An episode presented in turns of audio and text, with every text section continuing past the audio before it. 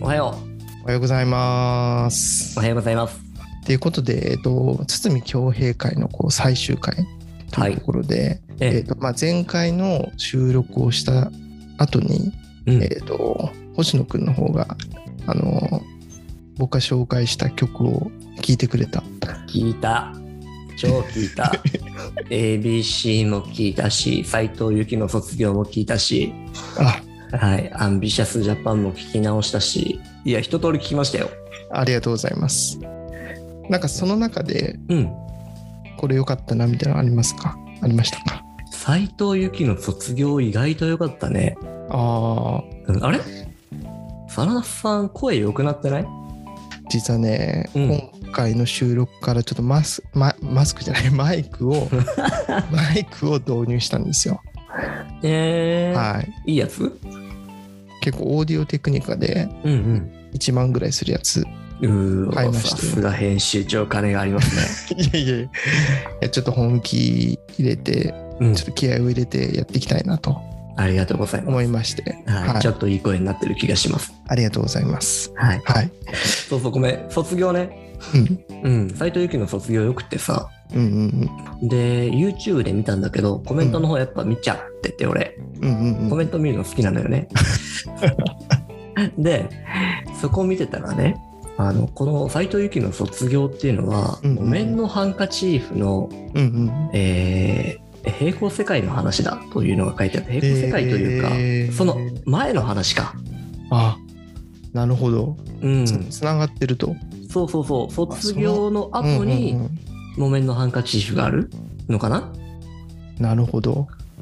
多分。で、同じコンビでしょ？あ、松本隆恭平そうそうそうそう松本隆さん平うんうんううん。ん。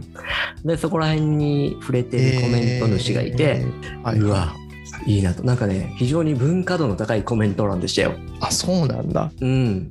楽しかった。いや、それは知らなかった。そのつながりは。で、またあれ編曲もちょっと可愛いのね。うんうんうん。え、あれ、編あれの編曲は誰なわけ？あれはね、誰だったかな？ちょっとごめん、すぐ出ないけど、うんん、ううんうんうん。オッケーオッケー。はい。ゆ有名な人が気に入りました。ありがとうございます。あれは初めて聞きました。ABC も初めて聞いたよ。少年隊。うん5、6回繰り返し聞いたよ。あ、そんなに、なんか、これもコメント欄見てて、またコメント。ううんん。ダンスのバージョンが違うっていう。曲。曲によって、うんうんうん、なんでじゃあいくつか見てみようと思ってえーっと3人いるじゃんうん。うん。少年隊。名前なんだっけ？えっ、と、錦織さんと、あそう錦織さん東錦織さんあ錦織さんがクソかっこよかったよあ、いや、なんかね、錦織さんはどんどん話脱線してるけど、少年。ね。少年隊の錦織さんはめちゃくちゃやっぱりダンスがうん。き、キレキレで、まあ、少年隊全員そうなんだけど。うん。で結構確かジャニーズ最近退所されてうん。結構なんかこうなんかツイッターとかも始めてなんか情報発信してるけど、やっぱりなんかねそのまあ音楽性もそうだしうん。音楽とかもそうだし、やっぱダンスとかそういったところもかなりやっぱりこうジャニーズっていうところでちょっとなんかフィルターかけて見ちゃってるけどはい。やっぱりこう一流のこうエンターテイナーとしてのこうなんだろう力量というかうん。そういったものがやっぱりねすごいある方みたいだよね。なんか少少年隊ってそんな感じするよね。そうなんだ。うん、全然俺そういうイメージなかったからさ。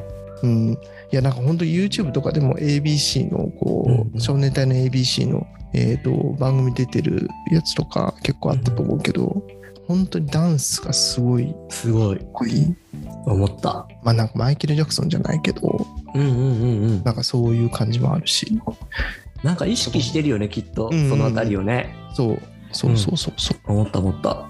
うん、マジでこう曲は あー昔の曲だなっていう感じがすごいしたし。なんだかな？なんだかな？ABC ラブって言うんですよね。そう違う。アルファベットラブだ。うん。アルファベットラブってなんだって思いながら。あれ？作詞は？などなた？作詞誰だったかな？松本さんなのかな？いや多分ね松本さん違じゃない。よね。違う違うと思松本隆だった。ううわそうなんだうんアルファベットラブってすごいなと思ったよ俺はいやなんかね「木綿のハンカチーフも」うんなんか詩の詩をなんかよく読むとうん。なんか結構なんかなんかあの歌とあの歌の感じとはまたちょっと別でうんなんか結構そのストーリー性がかなりこう浮き沈みあるような感じでうん。うんなんか面白いらしいよ。いや、なんか歌詞の世界はさ、うん、一旦じっくり研究したいなってずっと思ってたんですよね。ああ我々の仕事にもやっぱりちょっと通じる部分あるしね。あると思うし、で、最近だとさ、あの、デコニーナさんってわかる？いやわかんない。ボーカロイドの曲をうんうんうんメインでプロデュースしながら、うんで、歌詞で結構ね、その歌詞に思いを感じる人なんですよね。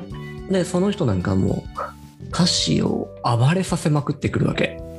へえその文化的背景プラスその歌詞のだけを見たものとかちょっとね調べてみたいってよく思ってた。で昔う俺ん。中学校の頃 TM ネットワーク大好きだったからさうんうん。そうだよね。TM の曲の中にもいい歌詞そうじゃない歌詞とかいろいろあるわけ。うんうん。でいい歌詞だなって思ったやつは必ずあの小室光子が書いてるわけ。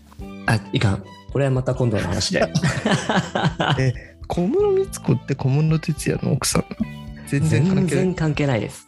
あ違うんだ。実は。そう最初そういうふうに思ってたんですけど違うんですよ。そうなんだ。小室光子は小室光子で、えーシンガーソングライター。そうなんだ。今でもねなんか発信してるよツイッターかなんかで。えー、そうなんだ。そうなんです。でたまたま小室さんと名字が一緒だったんでっていう珍しいことだけどねあたまたまなんだね。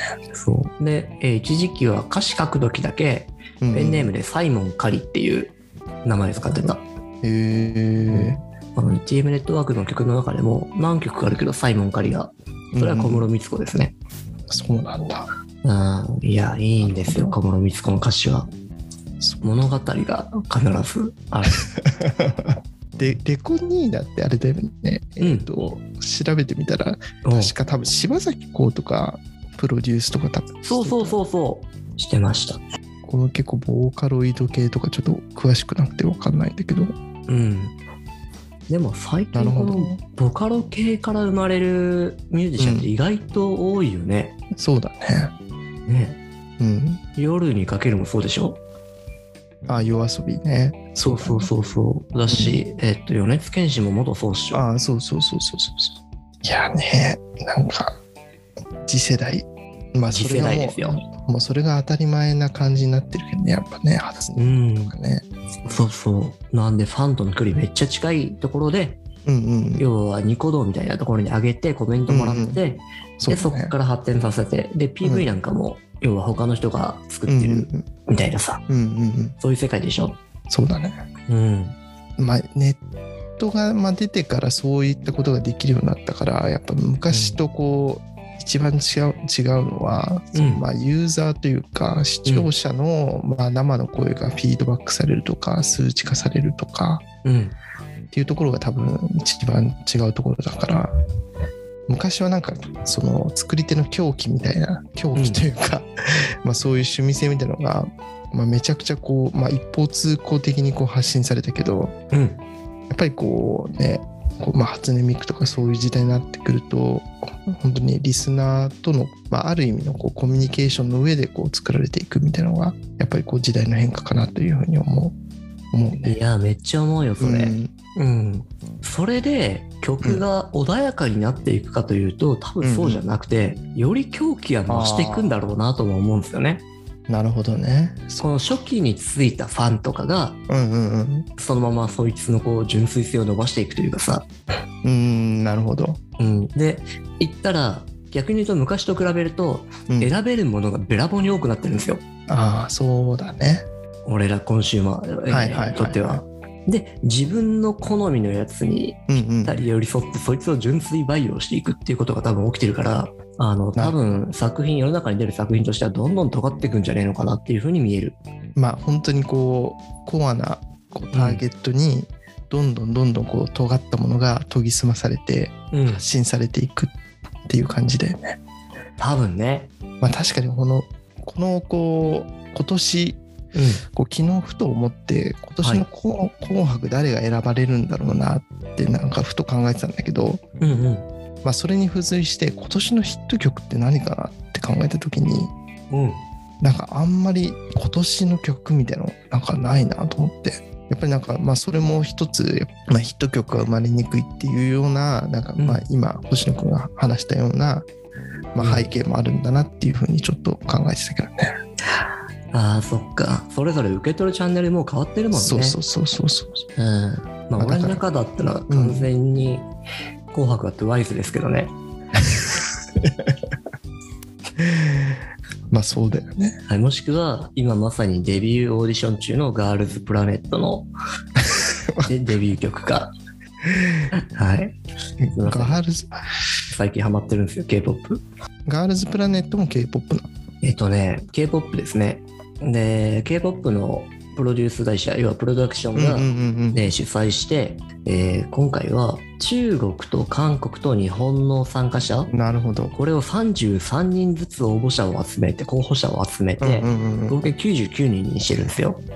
うん。でここから最終的に9人のチームを作るぞって言って落としまくっていくっていうオーディションで面白いのがこの3人を、えー中国人1人韓国人1人日本人1人で、うん。えーチーム制でスタートさせるんですよねえである程度喋れる子も多いんだけどー、うん。完全喋れない子たちもいたりしてなのでそのね文化的交流とかぶつかり合いとか、うん各国の国民性の違いなんかが見えるのも面白いところです。えーまあそのプロセスもドキュメントというか番組として発信されている。はい。まあ編集ちょっとクソですけどね。そうなんだ。うん。糸、糸バリバリの編集でちょっとムカつきますけど。なるほど。まああれだよね。朝やんな感じだよね。そうそうそうそう。昔風で言うと。うん。まあそれこそ20年前っていうと。まさにね。うん。まさにその頃からで言うと。まあ確かにそこからそのプロセスから見てると面白いよね。いやー、ほんといわゆるプロセスマーケティングってよく言うけどさ、うんうんうんうん。がっつりハマってますよ、俺は。なんかさ、いやもう今日、もう堤恭平さんどこ行ったっていうくらい 話がそれるけど、本当昔からよく俺はこのプロセスマーケティングには引っかかっていて、うんうんまあ恩恵を受けているということでもあるんだけど、うんうん自分のもの感の欲しいタイプなんですよ、すごく。で、自分だけの物語が欲しいタイプなんですよ。うんうんうんうんだからこう、一般的な就職も大嫌いだったし、うん。大学選びとかも、うん。いかに自分に向けた大学かっていう、なんかそういう知り得方出会い方、はいはいはい。うん、があったかとかも大事にしてたし、うん。うん、友達とか、こうね、彼女とかもそんなところですよ。で、そんな中に、うん例えば仕事だったらコピーライターっていう仕事を見つけた瞬間の、うん。あの、百歩、百歩っぷりが、あ、これが俺の仕事だって思ったしね。なるほど。うん、最近で言うとこのラジオのうん。うんうん収録なんかいっぱいやってるけど、これも、あ、俺の仕事だって思ったしね。ああそうなんだ。転職じゃないけど。うん。ぴったりハマった感じなんだそうそう、自分のこれまでやってきたさ、いろんなドッツがあるじゃん。うんあの、スティーブ・ジョブスさんが言うドッツが。うんうんうんあれにハマった瞬間って、うお、来たって思うよね。星野くんからその話聞いたのがすごくうん。嬉しいな何何？何の話をしてんの？いやなんかこうあのまあ一応最初テーマ堤恭平だったけどうん。全然こうなんか星野くんのこうパーソナルな話になってくる展開がすごく面白いし、ね。うん、じゃあちょっとそろそろ締めないといけないかなっていう時間だと思うんで何も喋ってないのに締めるっていうね。はい、お願いします。最近こうテレビ見ててあの、堤恭平の話なんだけどはい。あのあこれ言い忘れたなって思うのが最後一つあってうんうんあ。の堤恭平さんの本当に代表作の一つがはい。あのサザエさんのあのオープニングの曲なんですよ。マジ？そうあれも？もう誰もが知ってる、うんうん。うん、そうあれも堤恭平だったってことを最後にちょっと伝えたいなと思って本当に幅広さがすごいね。そう。でもなんかこうよく聞くと本当になんかすごくリズミカルでちょっとなんかこうまあ、欧米の、まあ、ソウルとかポップみたいなものを移植されてるような曲だなっていうふうにこう聞けるし。本当に？本当に感じてます、それ。いや感じサザエさん感じてソウルで、ソウルでサザエさんを語れるわけですか？うん、語れると思う。マジか。だからもう本当にそういった意識で今後、まあ、サザエさんをという、まあ、作品をうん。見てほしいなとも思います。わかりました。先生。サザエさんの、そう。まあ、歌、うん。確かにね。ビートはね、こう、そうだね。うん。もう初っ端からこう、掴んでくるものあるよね、確かにね。うん。まあダンサブルだし、うん曲も。うん、あの入り方し、うん。サザエさん自体めっちゃ踊ってくるしね。そうだね。うん。こうやって。こうやって。そうそうそう。首伸ばしながら。なるほど。ありがとうございます。はいいや、本当知らなかった世界をまた一つ見せてもらった感覚ですよ。堤恭平さんに関して。ありがとうございます。最初、堤恭平って俺呼んでましたけどね。あ、あの、最後の方、堤恭平さんになったし、人格が出来上がった感じですね。なるほど。うん。ありがとうございます。ありがとうございますまた次回。はい。じゃあ次回は、えーとうんちょっと取り上げたいのが、うんえーとまあ、最近あのネットフリックスで見た、えー、と映画でドキュメンタリーなんですけど、はいえー。となぜ君は総理大臣になれないのかというドキュメンタリーを見たのでちょっとその話をしたいなと思います。まあ、ある、えー、と衆議院議員のこう政治家の、うん。えー、と方をこうフォーカスした、えー、とドキュメンタリー作品なんですけど、はい。まあ、これが本当にもうすぐ、えー、と衆議院選挙が近づいているっていうタイミングだと思うし、うん。まあ、選挙を考えたいこうタイミングで、まあ、これを見たので、まあ、本当作品自体もすごく面白いしちょっとこれについてお話ししたいなと思います。わかりました。ありがとうございます。楽しみにしてます。はい、はい。では、そしたら、また次回お会いしましょう。ありがとうございました。ありがとうございました。